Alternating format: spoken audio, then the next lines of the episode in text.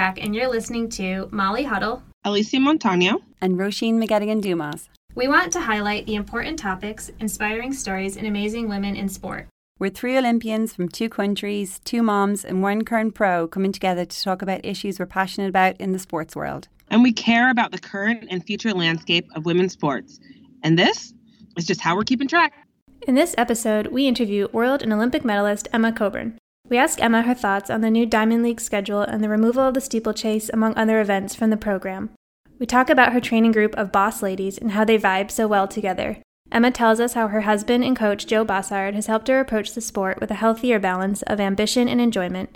And we talk about social media, balancing in season work and off season fun, her role models, in her hometown of Crested Butte, where she holds a road race in the fall.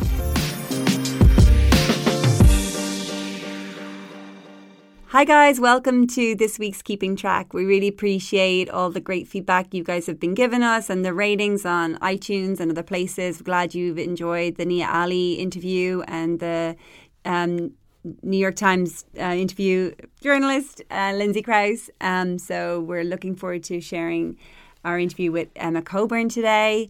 And before that, I just want to check in with Alysia and Molly. Alysia, where are you today? Today I am in Berkeley, California. Um, I got a ton of stuff that um, I get to complete um, now that I've dropped one of my many like jobs. so I'm working on still the final stages of my book. I know you guys heard that last time, but it's still apparently final stages are final stages for a long time until it's final. So some things I have to finish up, but literally I'm like the closest I've seen it and I can like see the light. So I'm really excited about that. Yay! Molly, I'm excited for your book too. Um, I am down in Phoenix, Arizona. We just got here about four days ago, starting my 2020 marathon buildup, which I can't believe is here. Um, the Olympic trials are the end of February, February 29th. So all the marathoners are basically starting that now. So that's what I'm what I've got going on. Yeah. Um, that'll be my focus for the next couple months. So you're back on into yes. the grind, starting mm-hmm. the build up there. So awesome. yeah, we had a great interview with Emma, and we uh, actually re-recorded a little piece with her after the we originally recorded our interview, um, just to catch up on some IAAF, IAAF stuff. So we're going to go right to that right now, and yeah, thank you guys. So Emma, we have you back actually because since we last talked to you, um, the IAAF had made the decision to restructure the Diamond League and has removed quite a few events, one of them being steeplechase. Um, well, I, we wanted to get your opinion on that because it happened after we talked to you, and we think this is important. So, so what what are your thoughts on that as a marketing strategy, as a steeplechaser, and as quite honestly one of the stars of the steeplechase and of the Diamond League? I was upset when I found out the steeplechase wasn't going to be part of the Diamond League circuit, I had heard there were rumors that events would be cut and that the steeplechase would potentially be one of them, but I never thought that would happen. I thought that was, you know, just a rumor. And I got no inclination from any of the meet directors or anyone at the IAAF that I that I closely work with and am, you know, friendly with at all these meets. I got no indication from them that the steeplechase was going to be axed. Um, you know, I was continually asked for media requests outside of my um, meet contracts with meet directors. I was asked for media requests from um, the IAAF and the Diamond League while I was at all of these meets. So they clearly, and doing those for free just out of, you know, wanting to promote the Diamond League. So they clearly think I have value to them, but they don't think the steeplechase has value or that I have enough value. Um, and it, it's not about me, but it's it's disappointing to know that they're taking social media click through and they're going to completely change the the nature of track and field and change the events and especially events like the discus triple jump and steeplechase where there's such specific skill sets required to excel in that event we can't necessarily translate those skills to other events. A discus, a discus thrower can't just go and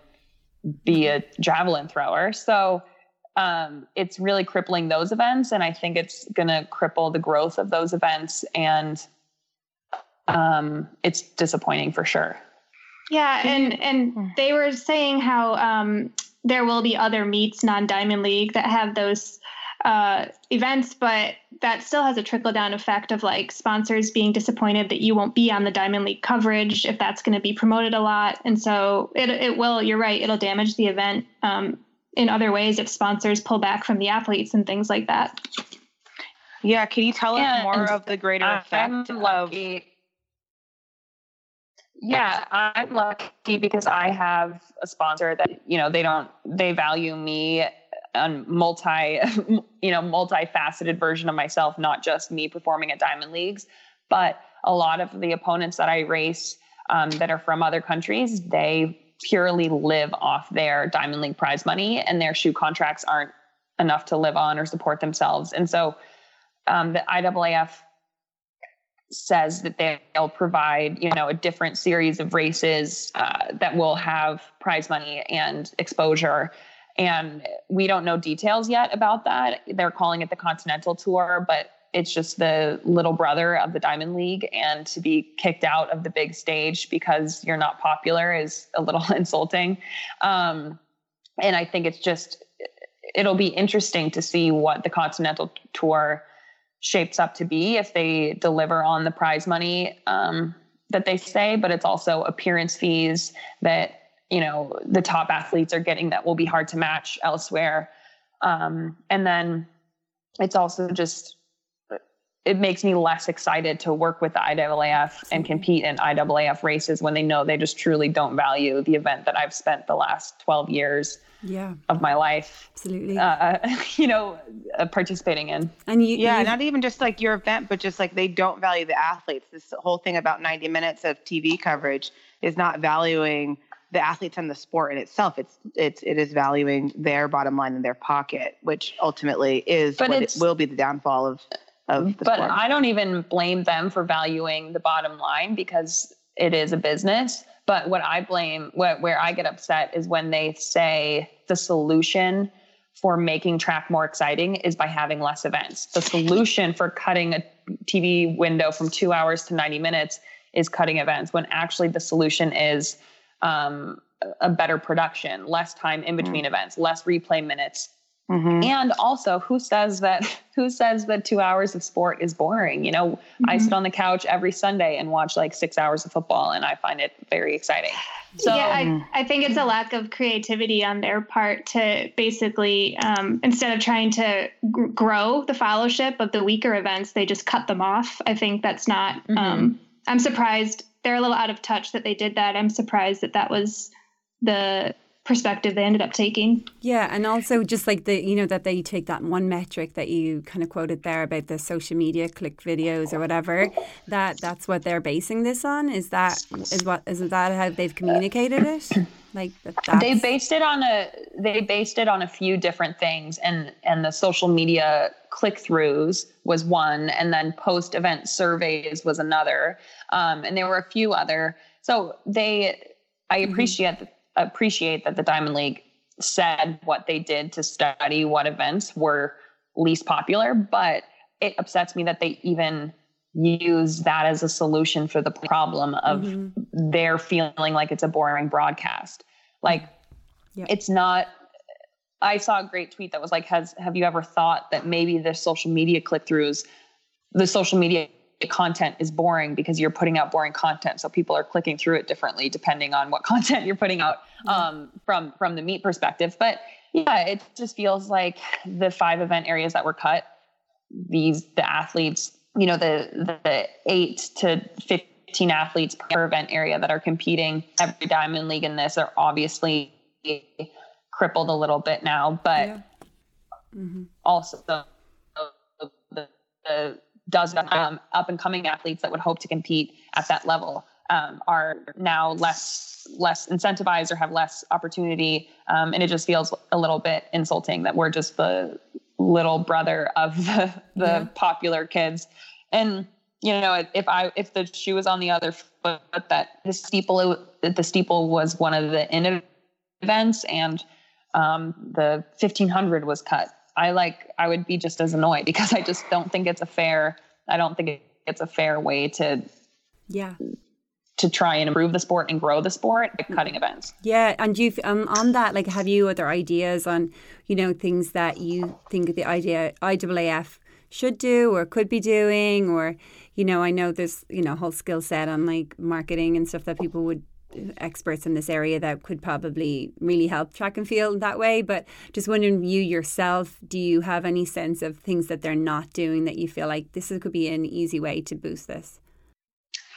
Um, I honestly just think the broadcast needs to be tighter. And yeah. when I'm at a track meet participating as an athlete, I think it's bizarre that 10 from the end of the men's 800 to the start of my race. I don't think that needs to be there. Yeah. I, or 15 minutes. You know, I think you have eight people that need to wheel out four barriers and then we're ready. Yeah. Um, and if you want, like, if the Super Bowl can do a halftime show and set up and break down a, a stage of the Super mm-hmm. Bowl mm-hmm. during one mm-hmm. commercial break. Like mm-hmm.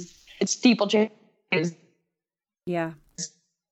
In three minutes. So yeah, absolutely. That that to me is super simple of just mm-hmm. making a better schedule and making a better meet schedule. Mm-hmm. Um, but then also I do think there's confusion for fans of um, of like okay, the women's steeples at Oslo this year, the men are in Rome. I, I think it in a perfect world, I think there should be five or six all star Diamond League meets that have all the events over two days. And it's the best of the best. Mm-hmm. Yeah.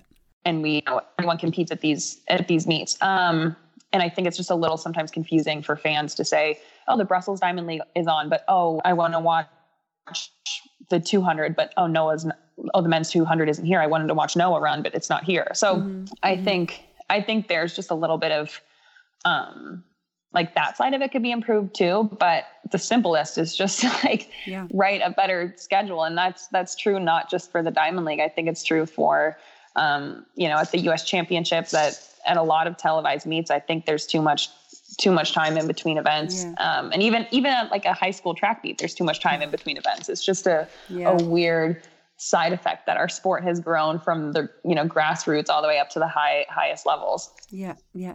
And i'm wondering is there any kind of a sense of a movement or athletes having a voice in these big decisions made by the IAAF or do athletes not get to do that? They get to have a seat at the um, table there yeah so there's um, an athletes advisory committee with the IAAF and um, it's, it's called like um, the IAAF council or something um, and they those athletes get to go to Monaco and meet with the IAAF and have meetings and voice athlete opinions and concerns. And there was just an election for that um, when we were in Doha. And I think the there's really great vocal athletes on that committee. Um, and so I'm looking forward to hearing what what those discussions are.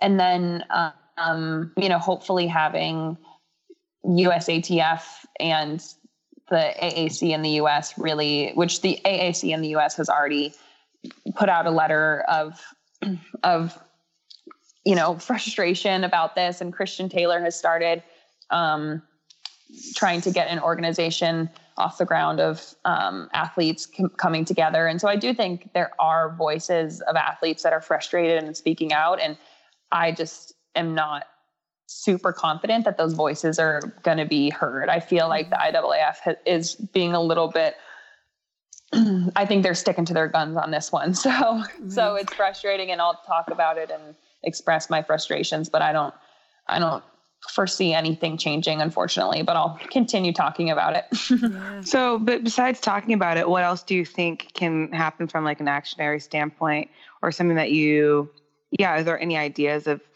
you know proposals that you would like to put in place besides just you know reinstating the events like you said if you don't have hope that they're going to actually do it what would be another solution what would be something else that the athletes can unify on because it is true the athletes do need to unify and collective voices are one thing but also collective action is another yeah i mean for me it's it's taking personally it's just taking a really hard look at saying do I even want to compete in any IAAF meets besides the World Championship?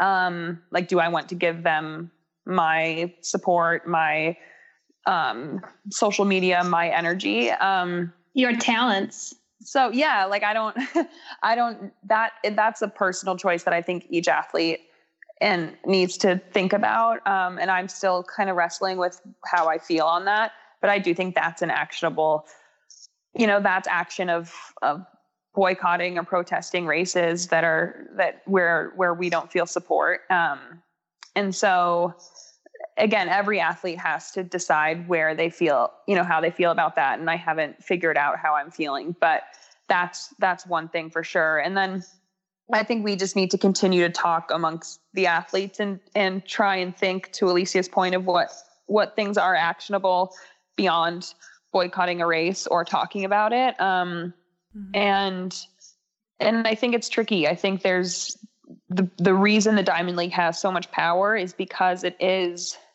the best tracks, the best fans, the best competition, the best prize money and the best appearance fees. And so it's in the best travel funding, the best meals, the best hotels. So it, it is just hard to match that. And it's hard to to fill that void. And so um, I think it's something that athletes we need to continue to talk about um, if we want to try and fill that void or if we want to try and, you know, protest or boycott enough to where that opportunity is open to us again. So I don't quite have an answer for that, Alysia. I think we still need to yeah, figure that out. For sure. And there is the uh, annual meeting that comes up every single year. This year it's in December um, in Reno. And I think that it is a, very hard uh, meeting to go to um, years and years out. But if any year for athletes to go to it, this is probably a good year um, to just yeah. get your voice heard and, and come together and figure out what changes could be. Obviously,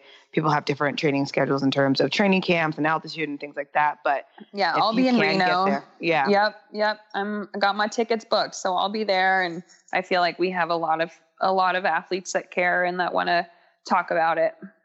Yeah. Well, thank you so much, Emma. I think um, another thing is like, what can fans do? You know, what is is there something that we can put together where fans can petition and help? You know, make our voices larger. Is there something that you think um, our fans can do, our listeners can do um, to kind of help in this fight? Well, that's a great that's a great question. Um, I I mean, honestly, I've just had hundreds and hundreds and hundreds of DMs of people saying, "This sucks. Like, what can we do?" And I don't have that answer, and other than you know just tweeting at them or something. Mm-hmm. Um, at I, IAAF.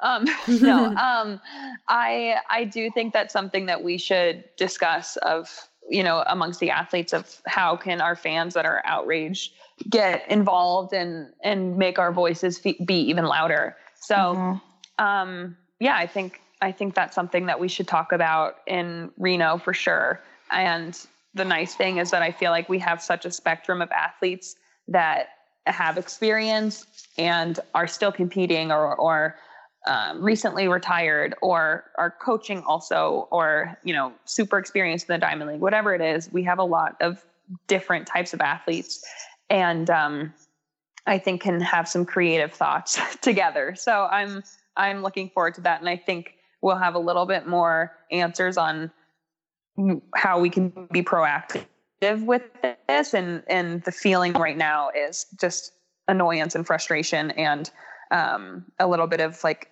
bitterness but i mm-hmm. think you know after the annual meeting i think hopefully there's there's a more positive um, forward momentum that comes out of it oh thank mm-hmm. you so much emma i think you know just for our audience just to recognize you know there is a lot of action that we do need in regard to the IAAF, fighting for clean sport, now fighting for athletes' rights to earn a living. I think, you know, we some of us that have been at the top tier and have been invited to these these IAAF meets have have been very lucky, but there have been issues um, amongst other athletes who are just outside of that range of being invited to these very few meets. So now that we see this being a bigger issue, I really do hope that you know collective voices can make change, not just for you know the best of the best to have an opportunity to keep touching within those top you know three people that do get invited to the, to the Diamond League within you know individual countries for the nine lanes and you know steeplechase, however many spots that you guys get in in the distance mm-hmm. races. But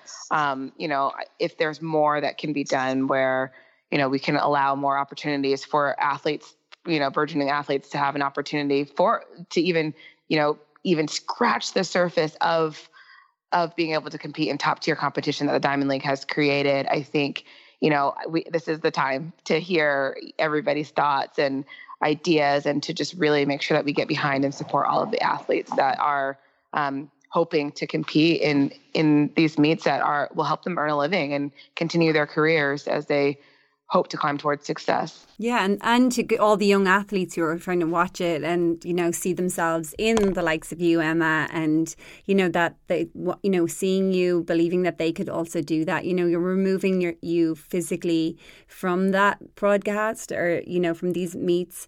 You know, you're taking that out and you're jeopardizing like the future of like the steeplechase and other events that people don't see, so they don't have the aspiration to be there, and could potentially be that too. Well, thanks for the time and thanks for chatting for a second time. What a pleasure. Thank you, Emma. yeah, well, thanks we so much, you. Emma. We're so Yeah, excited best of about luck. your interview that's going to show come up after this. So thank you so much. we'll have Yeah, it out stay, soon. Perfect. stay tuned. Okay. All right. All right. thanks. Thank Bye. you. Bye. Bye, Emma. Emma, how are you? So, Emma, you've had a pretty eventful. Um, this like whole last year has been pretty eventful. Obviously, your career has been eventful in itself, but let's talk a little bit about um, what you've just come back from in terms of Doha, the world silver medal, a PR of 902. Like, you know, how's your experience been just coming off, off of that season?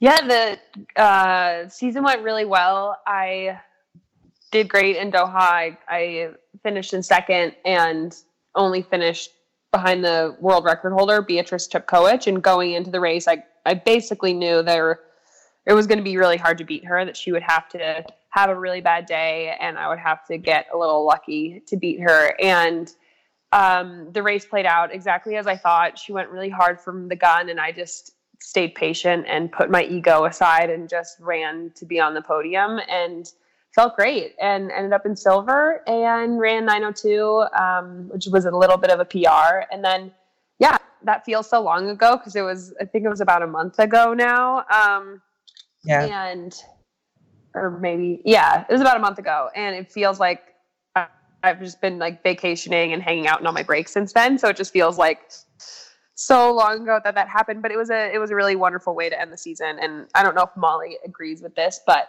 ending like i guess molly kept racing but ending the season at worlds was really nice and just felt like the perfect way to end a big year um, was just to kind of chill in Doha for a couple of days after the race and watch my teammates race and then come home and relax. Yeah, because usually Yeah. we have some Diamond League races after Worlds. So it used to be the season wasn't over at Worlds, and this year they changed it around. So that was kind of like the big finale of the year for all the track runners. So yeah, that was cool. Um, and everything was later too, so everyone was ready for a break this year. Seems like. Yeah, yeah. I mean, I think everyone we've known the calendar for so long that everyone just planned their season accordingly. So I didn't feel like burnt out or ready to be done necessarily in Doha, but it was fun to not have to emotionally rally Mhm. um, and go to the diamond leagues. Um, I've never really raced that great after a global championship. I think I've just spent all my emotional energy um, at, at that meet, and so it was fun to just yeah go home and and chill. But I felt like physically, you know, healthy and ready for more and and wanting to continue, but. Um, gearing up for the 2020 season it's just a short calendar this year the olympic trials are in uh, you know i don't know they're in june and so we don't have that many months left so i had to kind of start getting ready for that hmm Yeah, you guys have such a tight knit team. I mean, you know, going to a world championship, spending all of your time together, obviously through training helps you guys get through it. But when you um, head towards your off season, do you guys end up spending a lot of time together or do you find yourself kind of splitting off?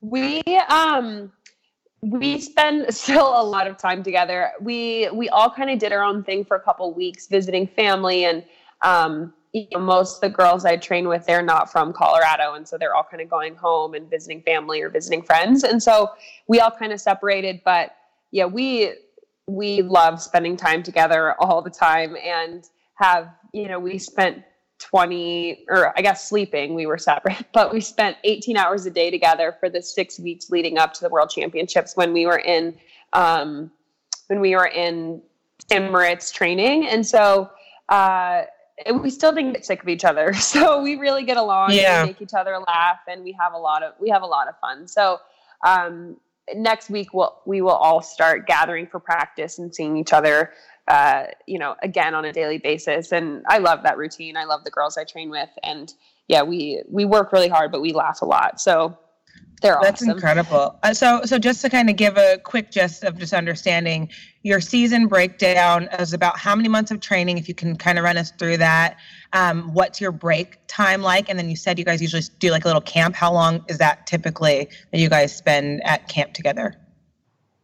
Yeah, this year, um, you know, in general, we spend probably 50 weeks a year training. Um, and at the end of a season, usually have a couple weeks of just light training. So this this year, um, I did. I kind of kept running lightly when I was in Doha, and then I knew I was going to Mexico where I wouldn't run for a whole week. So um, kind of took my days off running then, and so I've just been spending the last four weeks since my race just really lightly kind of running when I feel like it. And so we we train hard for probably 46 weeks a year um, and then mm-hmm. have about six weeks where we're uh, lightly training, but probably only two weeks of those are, are no running days.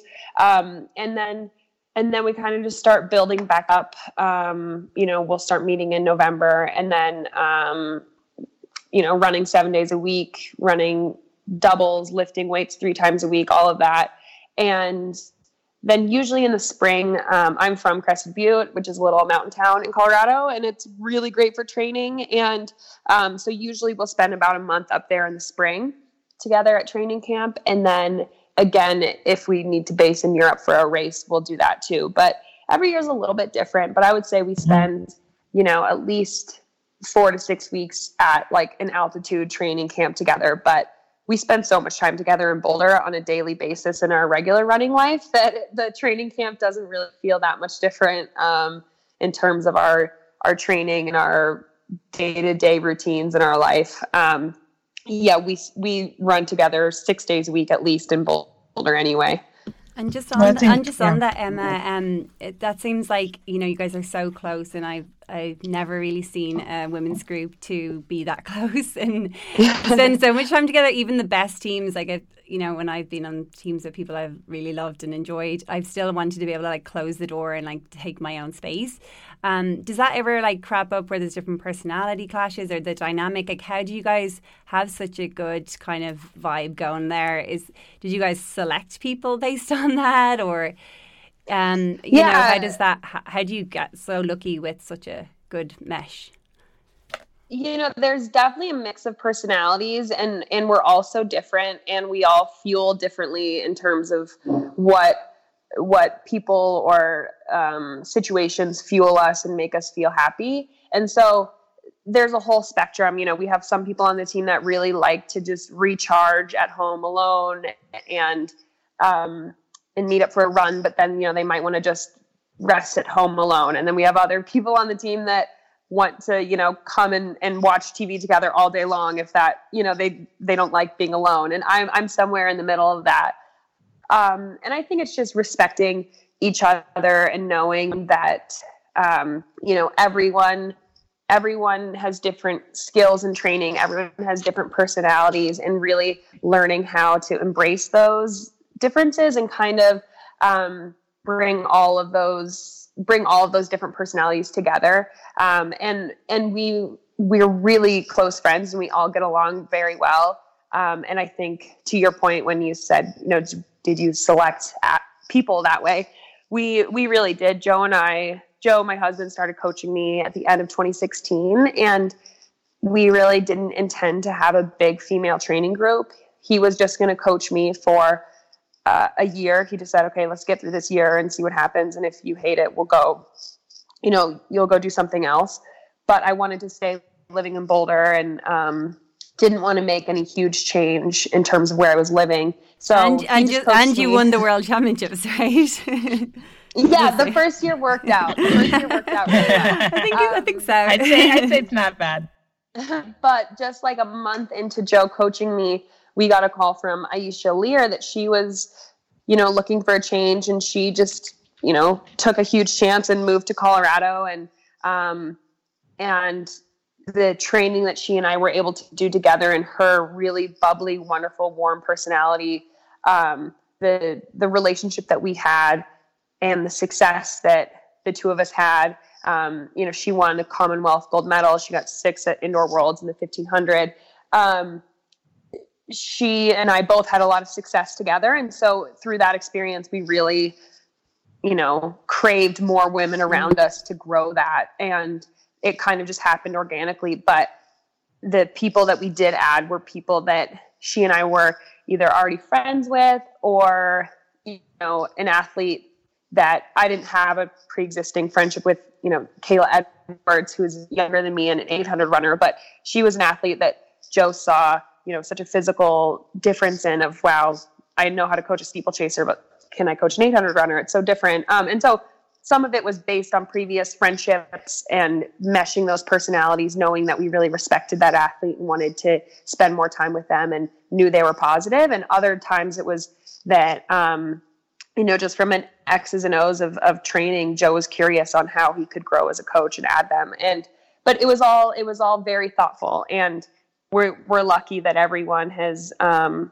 you know, everyone has meshed really well, but it, it's definitely not, um, it was certainly intentional. I guess I should yeah, say yeah. that, uh, you know, we're surrounded with really happy, positive people in our group. And it definitely makes going to practice really fun and you know, there's never been fights amongst the team. There's never been drama. There's never been, um, you know, bitchiness or bitterness or anything like that. I think we all know that we make each other better.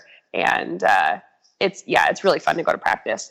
That's, that's I think we're so fascinated by it because I think, I, I like I, have talked to you about this before. It's a, it's something that many of us crave. You know, um, being a professional athlete is tough. Uh, the schedule is tough. The, you talked about how you train 46 weeks out of the entire year, 52 weeks in a year, um, and going on the road and doing all that can get really lonely. Like, I kind of, do you ever wonder, you know, if I should never called like what your next step would steps would have looked like, you know, in those upcoming years if you were never to have it kind of fall in place where you had teammates or you thought that oh my gosh we can kind of actually create a group here. This is working out for us. Yeah it, i think it would have it would have been interesting because joe and i have a really good relationship but it definitely helps at practice when there's other athletes there. Um, you know i think it makes our dynamic as athlete and coach super easy and super seamless when there's a team there and i am the athlete and he is the coach. And um, and so I think just from a, a personal side in my life, like the dynamic between Joe and I, I think was really made stronger because of Aisha's presence. And then just from, you know, growing a team of female athletes, had Aisha not called, I don't think we would have made active pursuits to to do that. And so um, again, she called and it we just clicked right away. And she and I had been you know friends on the circuit prior to that but um, we clicked right away in training and made each other better. And um, anyone that knows aisha knows that she's just such a happy supportive loving she um, person who's a really really fierce athlete and a tough athlete. And so um, yeah her walking into our life really sparked the growth of what what our group is now and then what what we're craving in in women that we choose to bring in um, in models, terms of that personality. Yeah, she really models something for you guys. And you're like, that's we want more of and that. That's a good point. Like you, I don't know if you guys have discussions about like the culture of your team as far as like being selfless teammates. Because um, you are like Emma. I noticed you paced a 5K earlier in the season for Aisha, 4K of a 5K, which um, might not have fit into everyone's season, but you guys do those kinds of things for each other as teammates as well as what you do in practice. Like, is that just modeled by example, um, or do you guys talk about that as like a, a team culture? Yeah, that's a good question. We don't talk about it. I think, um, or I guess I should say, we've never talked and said, like, our team culture is this. This is our mission statement. You know, we don't have that, but we definitely have, um, as corny as it is, like a vibe. And, um, and we choose to work really, really hard as, as all athletes at this level do. But, um, in that work, we know that we're made better with each other, and that kind of what goes around comes around. And that I know when I pace Aisha in a 4K, Cory paced the first K of that, and then I paced, you know, I continued on for 4K. And I know that one, selfishly, that's a really good workout for me. It's going to make me a better athlete. But then also, I know that it's going to come around because it's going to make Aisha a better athlete, who then in turn in practice is going to be able to push me and and make me a better athlete in practice. And so it's it's um, if you can kind of get a more of a bird's eye view on your season and your career, um, you end up doing a lot more uh, seemingly selfless things. But it actually is truly just it is for it is for my benefit and for me to become a better athlete. But I think so often athletes and and sometimes women outside of sport as well just get so hyper focused on the the day's result or the now, and it can become a hyper competitive, um, negative environment. And ours is just a much more broad view of it, and a lot of that is because Joe has a very um, relaxed demeanor and he's very level headed and I obviously think he's very, very, smart and is a great coach, but he um, he he's no no BS. He doesn't like he doesn't um, indulge the drama. If you're kind of if you're in a workout and you're whining about something, he's not gonna care. Like as in like he's not gonna let you quit or he's not gonna like indulge that behavior.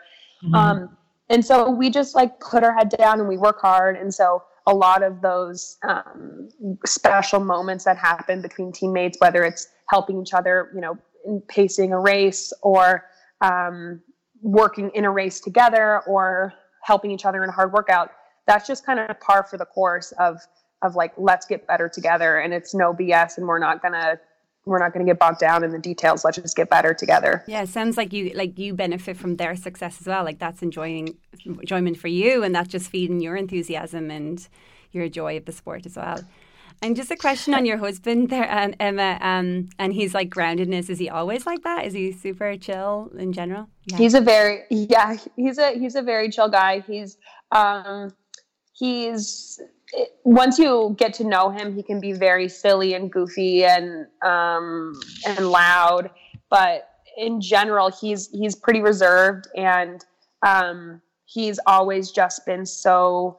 Uh, hyper focused and disciplined. Um, and that was something that I immediately admired in him, even back when we were just friends in high school. Um, I just saw his work ethic and his standards were just so high. And, and I think I always admired that he, it takes a lot to impress him, but it also takes a lot to rattle him and, and piss him off and make him sad. And so he, keeps that in, in every aspect of our life. Um, but I'm glad that he can carry it through to coaching because I think it'd be easy to get more hot and cold and emotional in coaching. But um, yeah, his whole life he's just been really even tempered, but hyper focused, really disciplined, and really hardworking. Yes, and so it it makes him a good coach. Yeah, it sounds like he has like ambition, but he's able to stay grounded at the same time. The commentators um, for your World Championship final when you were lined up, they had like a little blurb that they said about your husband. They said that, um, oh, Emma's husband says to her, oh, it's just running, babe, or something like that. Yeah. Can you yeah. talk to that? Because I just thought that was so funny because, you know, here you are at the World Championships and so many people would get caught up in that. Like, this is the World Championships, like very heightened and stressed and tense. Um, and to just say, oh, it's just running, babe, it's just like so calming and so chilling. So just wondering, yeah. is that a true? He's, is that true? Yeah. It's true.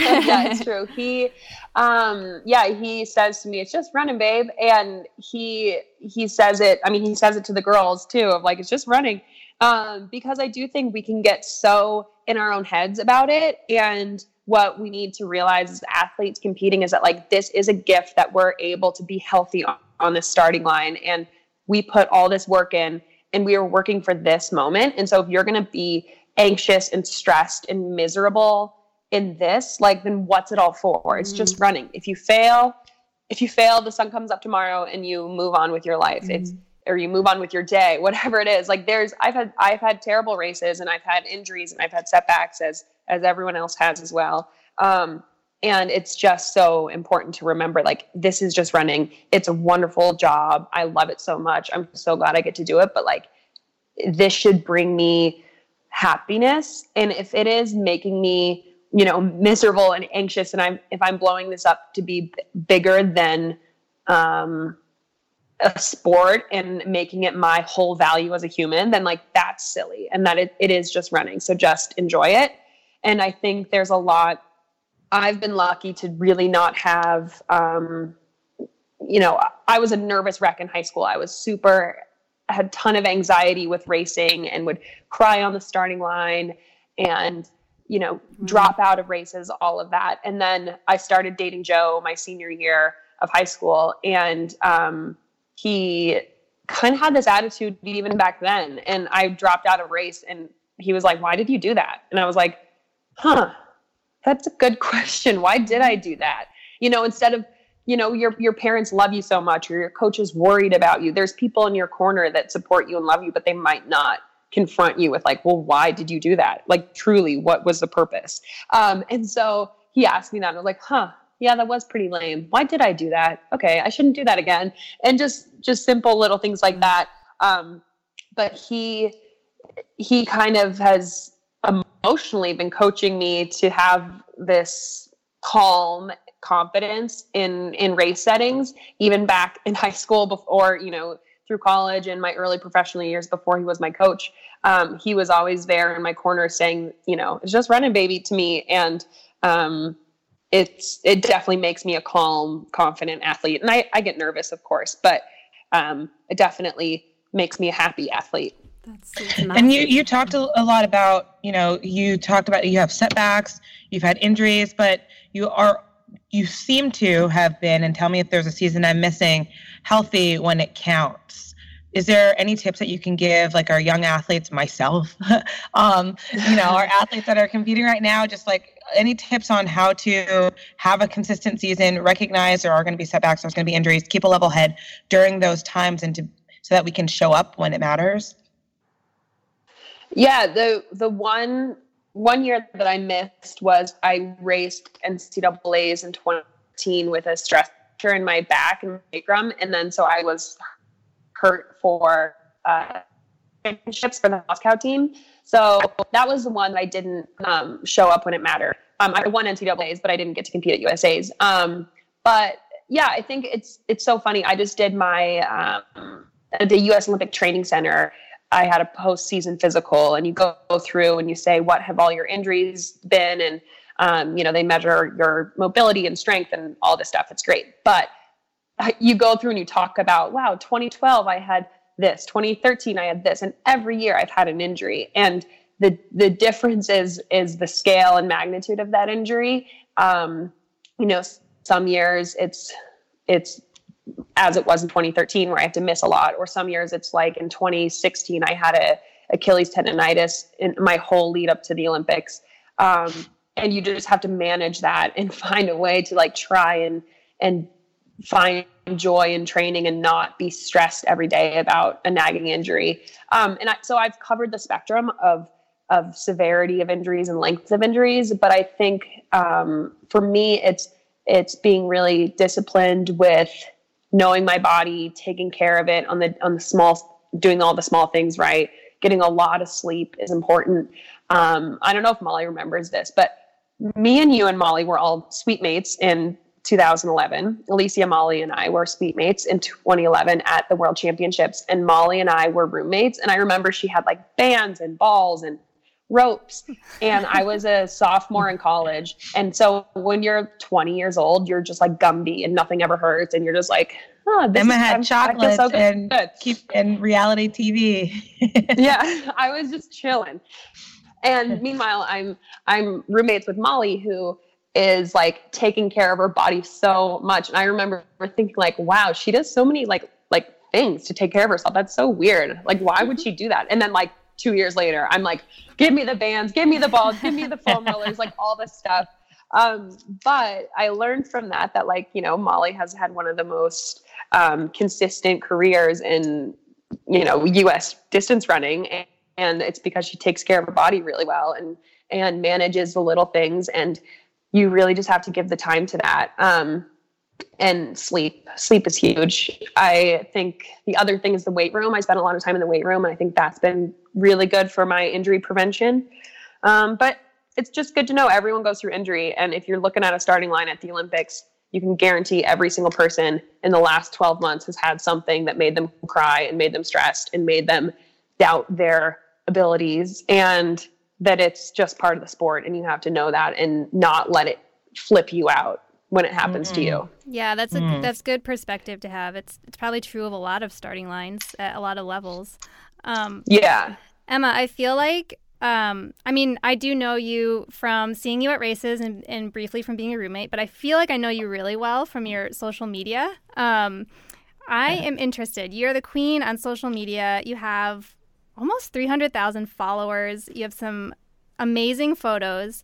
Um, how do you manage your social media life? Because I personally find it um, kind of stressful on my end as far as not just like like sometimes you browse accounts that like just kind of like i don't know eh, eh, social media can have that anxiety inducing effect on me both what i put up and what i read and i know other people have said that but it's such an important part of our like sports marketing like puzzle piece you know? Obviously performance is mm-hmm. 100% but that is part of it and you do such a good job with it. Like i'm curious to know do you do you manage it? Does someone else do it? Do you have time limits? Like how, what are your thoughts on it? Because it is kind of one of those plus minus things in our lives yeah, I I do it myself. Um, Joe often is taking my picture, or whoever, whichever girl is doing a different workout that day. You know, we'll all snap pictures of each other. But um, I do it myself. But I I think a lot of it it's it's funny. There's different personalities with if it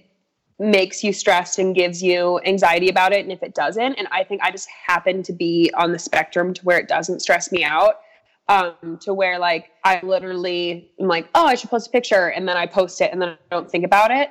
Um, and I I'm not scouring my camera roll, being like stressing out about like, oh God, I need a picture. What about this one? What about this one? It's it's um, you know, it's all pretty quick work. And so I think um, for me, it just I think part of it is that I just am a confident person, and so it doesn't. Uh, if someone doesn't like what I put out there, I honestly am like, well, that's their problem. Like I just, I just, I, I like what I put out. And so, um, and even before social media was like part of our money making abilities as athletes, like, you know, back even just when I was in college, I still had an active, you know, social media and, um, just kind of, you know, liked sharing what I was doing. And so I totally I remember that. I, yeah Mm-hmm. yeah, I think I was looking back actually, like one of my first Instagrams, I think was in debut in 2011 of like, or no, yeah, it was right. I was like at a track meet and most of my world and most of my Instagram is about track because that's what I love. Um, but yeah, it doesn't stress me out in terms of like what I'm putting out there. And then in terms of absorbing content, I can totally understand why people would find social media a stressful, anxiety ridden space to where you just go on it and you get sad. Um, most of the content that I'm absorbing is like people decorating cakes or people making macaroons or um, like what my runner friends are up to. So, or like decor. Like if I'm looking at my phone, there's an 80% chance I'm watching someone decorate a cake. So it's like so you've uh, curated uh, what you what yeah yeah you control kind like of what goes theme, into your brain. yeah, it seems like yes. your theme in like everything that you're doing is basically surrounding yourself with positivity and goodness and things that are going to ultimately make you feel good. You're yeah, totally right. I definitely I try and surround myself with good training partners and my family and friends that I surround myself with are all, you know, super positive, super happy. They bring me joy. And as you guys know, to be a good athlete, you have to be ha- a happy athlete and eliminating stress, um, maximizing joy, however you do that. And everyone's recipe is different. Um, and the way I find joy is going to be different than the next person. But, you know, a lot of my joy comes from like hanging out with my sister and watching trash TV shows. And that would make a lot of people upset. But it makes me really happy. So Yeah. So yeah, Talking you gotta about, maximize like- your joy.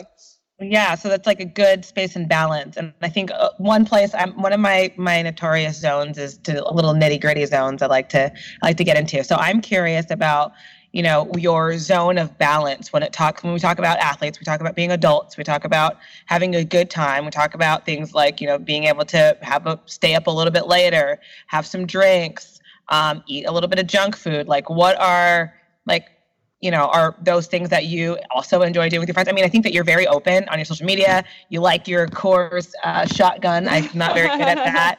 And I love that that openness of just like, you know, because I think people think that athletes are literally just like, you know, we sit there and we count like how many almonds we're going to eat and how many glasses of water. And I really think that that balance is very, very healthy to see. Um, but do you, it seems like you don't feel any space and judgment about that. And, you know, I just kind of want to know like how you how you I don't know how you do your fun thing, girl. yeah.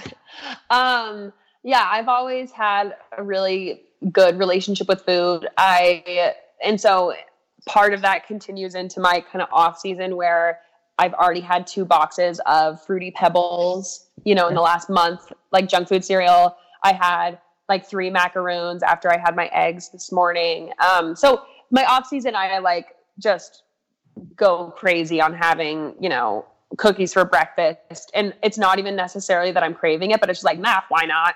Um, and and the same goes for, you know, drinking. It's like I I enjoy a margarita or a Coors Light or um, a glass of wine. And I know that. you know, hashtag ad. No, um, Colorado girl. We we love our Coors Light.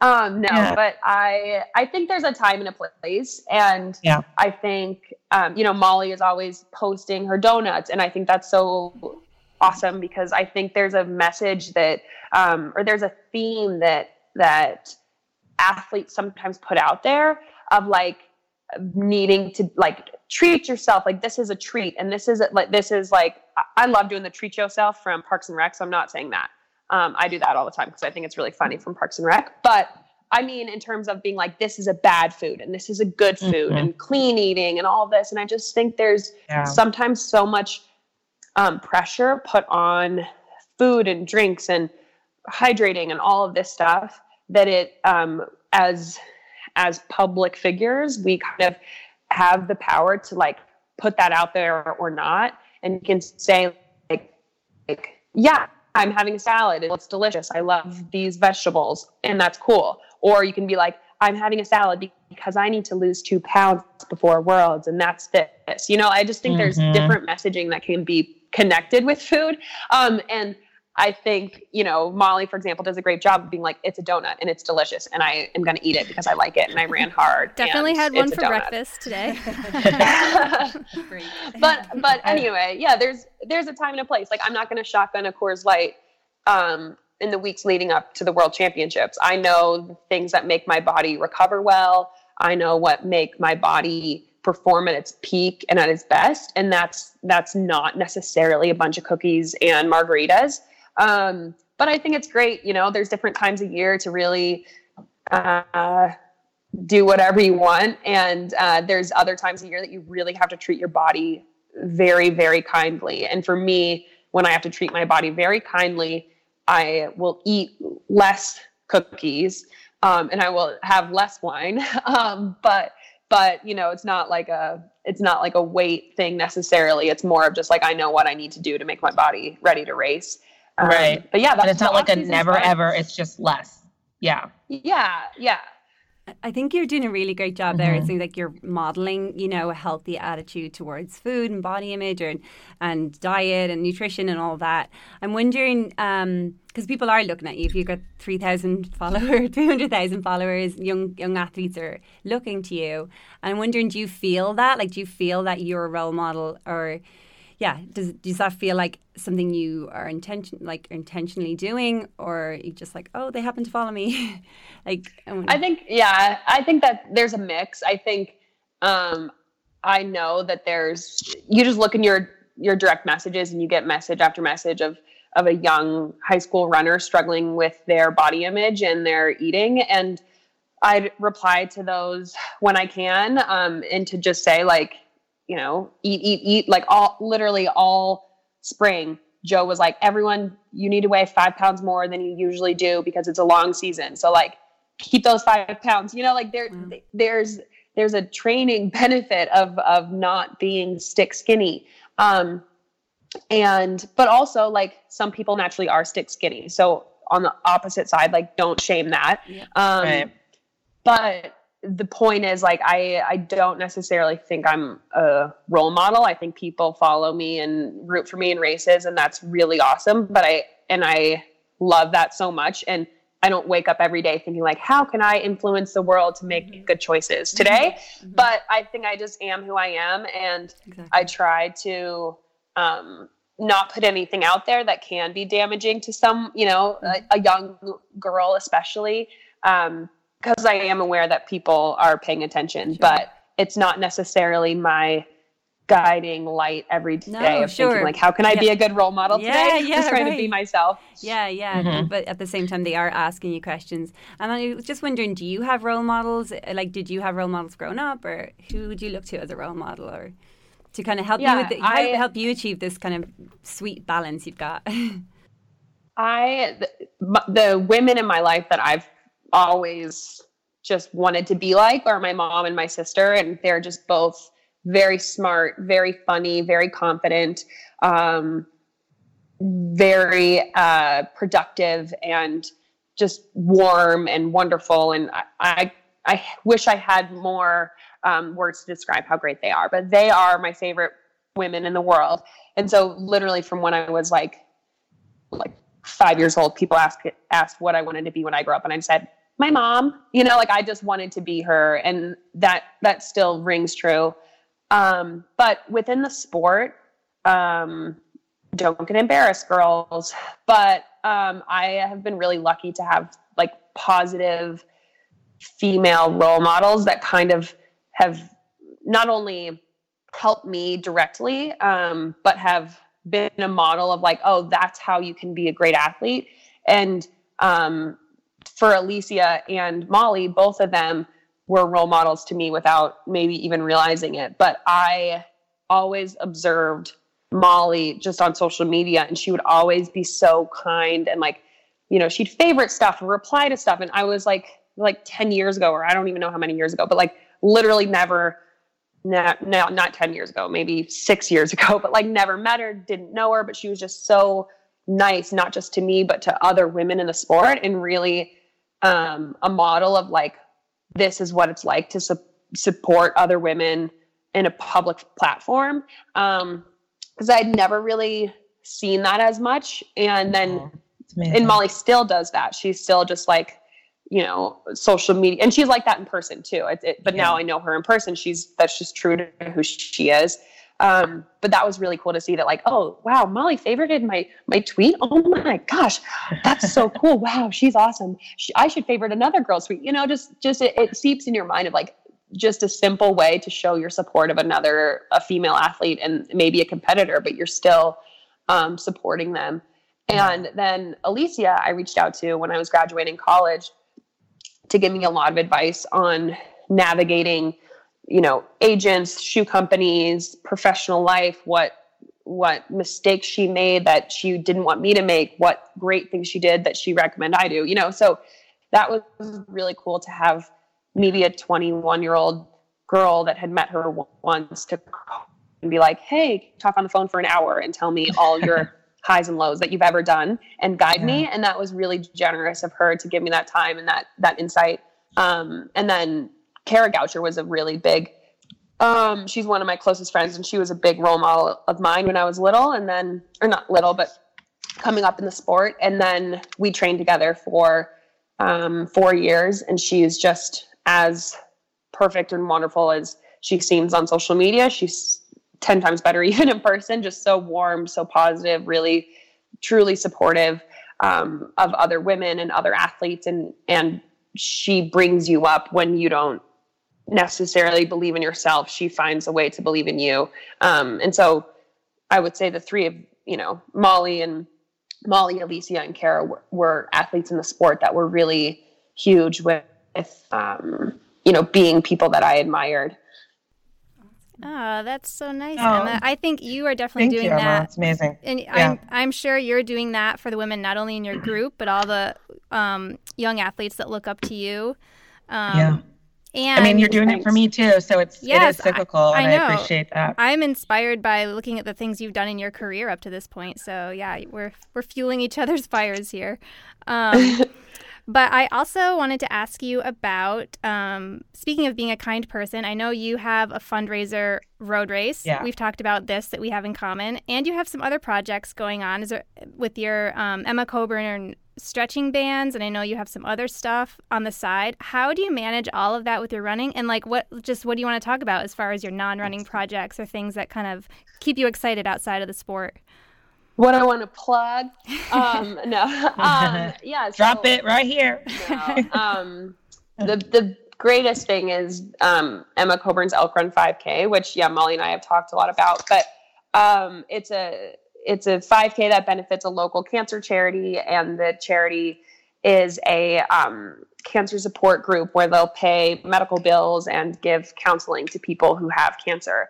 And it's such a small town and small community that everyone in the town has been affected by this charity one way or another. And so it's just really, um, it's the heart of my hometown and is a really wonderful group that really brings people together. And so I if if you spend 10 minutes in a room with me i will talk about crested butte because it just like is the most important thing in my life and i just love where i grew up so much and so do you, was your family just, is your family from there? Is like how did you guys end up on that my uh, my family's from boulder but we moved to crested butte. My parents moved there 20 years ago just for a year for like see, trying it out and then they never left. But it's just it's a really special place where kids just get to run around and climb mountains and go ski and it really i think just from a athletic standpoint developed me into a, a good athlete. But it also just a really warm community and a beautiful beautiful place. And so joe suggested um, that we to a race there to kind of you know give back to the town because they've given me so much. And so we started this 5k in 2017 and have done three years now. This year we had to be virtual because I was in Switzerland training, but we ended up raising a lot of money with the virtual race, and so that was that was cool to see people all over the world like getting their elk run gear. Um, and so yeah, we've given ninety thousand dollars to this charity and have had really fun races in Crested Butte, and it's just something that we're we're super proud of. And it is it is a lot of work, but only only really like sporadically throughout the year, you know, as you're getting things done. It's not something that I have to be busy with every day. Um, Do you have a lot then, of help from like family members and locals there, or um, how does that work? Your, what's your team? Yeah, in the yeah in the moment, we definitely rely like on race day and the day before. We rely on you know the the high school cross country team and my parents and my siblings to like help us stuff the race bags and all of that.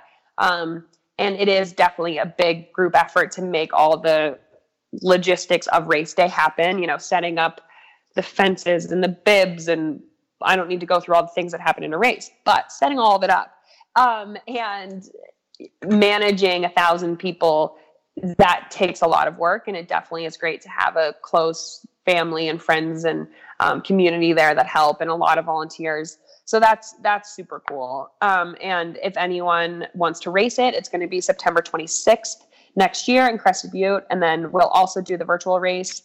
Crested Butte in the fall is just epic. It's a lot of you know aspen leaves that are changing colors, and it the race is at 9,000 feet, so it is a little bit of a challenge, but it is a really cool. It's a really cool event. So that's one thing that that you know that's the thing outside of running that I'm you know most proud of. But then we also after you know 2011 seeing molly use exercise mini resistance bands and and lacrosse balls and all of that um, i started using a lot of that in my rehab and pre-run drills and so we now sell um, mini resistance bands and then we're selling like bigger we call them power bands. Um, but I use those every day for just you know hip strengthening drills and um, and pre-run activation and um, and some little lacrosse balls too we sell. So that, that's a side gig that doesn't really take up much time. I do some shipping, you know, but it's not that doesn't take up a lot of time, but it's fun and I use the product. So it's it's cool to have, you know, give people a shot to use the same thing I use. Um, but yeah, both both endeavors take up some time, but never take away from running. Yeah. Running's the number one. Yeah, I love it. That's awesome. So it turns out that everything that we see on Emma's social media, everyone is the truth. It's not Instagram versus reality. It's reality versus reality. And I really appreciate that. Um, uh, the purpose of this podcast, though, is to elevate women and to do a better job of telling, you know, untold stories. You know, women's uh, sports are only covered four percent, like four percent of sports coverage, which is insane. So, um, we wanted to ask you, like, what part of your story do you feel like um, is untold, and you'd like it to be better told? That's a great question, but as you have realized, I'm a blabbermouth, and like will go on and on, and so I feel like I've told all my stories, but. um I mean, I think it's I think one thing that's really interesting is that sometimes we don't know our stories that haven't been told, you know, because we're not, we're asked the same maybe 10 questions in a in an interview or two questions mm-hmm. post race. Exactly. And so so it's currently I don't know my stories that need to be told. And um and I appreciate that you guys are here trying to to tell those stories. And I think as, you know, as more and more women participate, I think that you're going to uncover some really special stories. But unfortunately, I'm just such a blabbermouth that I feel like I've told all my stories yet to tell. but I'll let you know if I come up with anything new. Um, yes, I think, great. yeah, I think as I touched on a little bit with Elk Run, I think the biggest part of my story is is where I grew up in the community that that raised me, and and and to Alysia's point earlier of surrounding myself with um, positivity and joy. And it's the women I train with now. It's the women that I, you know, look up to in the sport. It's the the engagements that I have on social media. It's it's uh, where I grew up. It's all of this is just the my story is surrounding myself with happiness and joy and eliminating mm-hmm. the stress. And um, I think that's the secret to success. Really, it's just it's just being finding happiness and surrounding yourself with it and then the running and the rest will take care of itself. That's so awesome. Oh, that's, that's, such an amazing message. Yeah. Thanks, Emma. Yeah. We think well, um, thank you for keeping track with us. We think you've been a great guest to have for the example you set, um, lifting women up, uh, just promoting great teamwork, crushing it on the track, doing things for your community. Thanks, Crested Butte, for Emma Coburn. um, it's time for us to wrap it up because we have a, someone coming in after us. But that's right. thanks for giving us your time. Yeah. Before we go, though, I'd want people to know where we can follow you. Tell yeah, us where you're active, us, and then give us your details. We want, we want to be able to keep track of Emma Coburn. All right. Thanks. Well, um, my Instagram is Emma Coburn or at Emma Coburn. My Twitter is at Emma J Coburn. Um, and my Facebook is Emma Coburn Steeples. Um, and all three have great content. No, but um, my Instagram is, I'm definitely most active on there. And my stories, I'm fairly active on. And um, so, yeah, follow me there if you don't already. And thanks so much for having me. And uh, I'll see you guys on the track. Yeah. Well, Molly, I'll see you on the track. Thank you guys so much. Go and follow Emma and all of her social channels, and that you consider joining her Elk Run 5K next September 2020. Thank you so much for coming on, Emma. We enjoyed keeping track. Good luck next year. Good luck with the Thanks. winter. Okay, good luck. Bye, Emma. Keep track, keep track. Keep track, keep track. One time,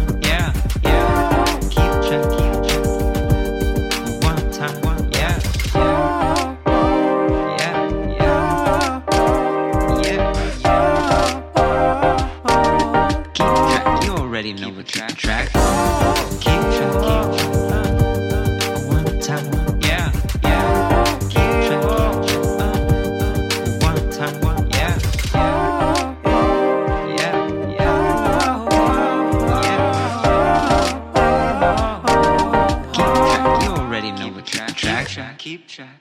Major shoutouts to What Cheer Writers Club Podcasting Studio, a nonprofit supporting Rhode Island's content creators and where Roshin and I record, and to Rudy Nakashima for our funky outro song. Thanks, guys. Running should be simple. Just put on your shoes and go. And yet, when you try to learn about how to get better at it, especially as you age, you're confronted with conflicting advice, complicated workouts, and confusing nutrition trends that just won't work for you. On The Planted Runner, I'll share exactly how to run faster, longer, and feel great doing it at any age because you don't have time to waste.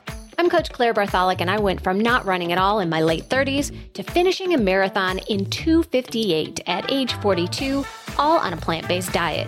I've helped hundreds of runners achieve new personal records well into their 60s and even 70s with science backed training, plant based nutrition, and proven mental strength techniques. Each episode of The Planted Runner is like a private coaching session on the run where you'll learn from me and the guests I interview.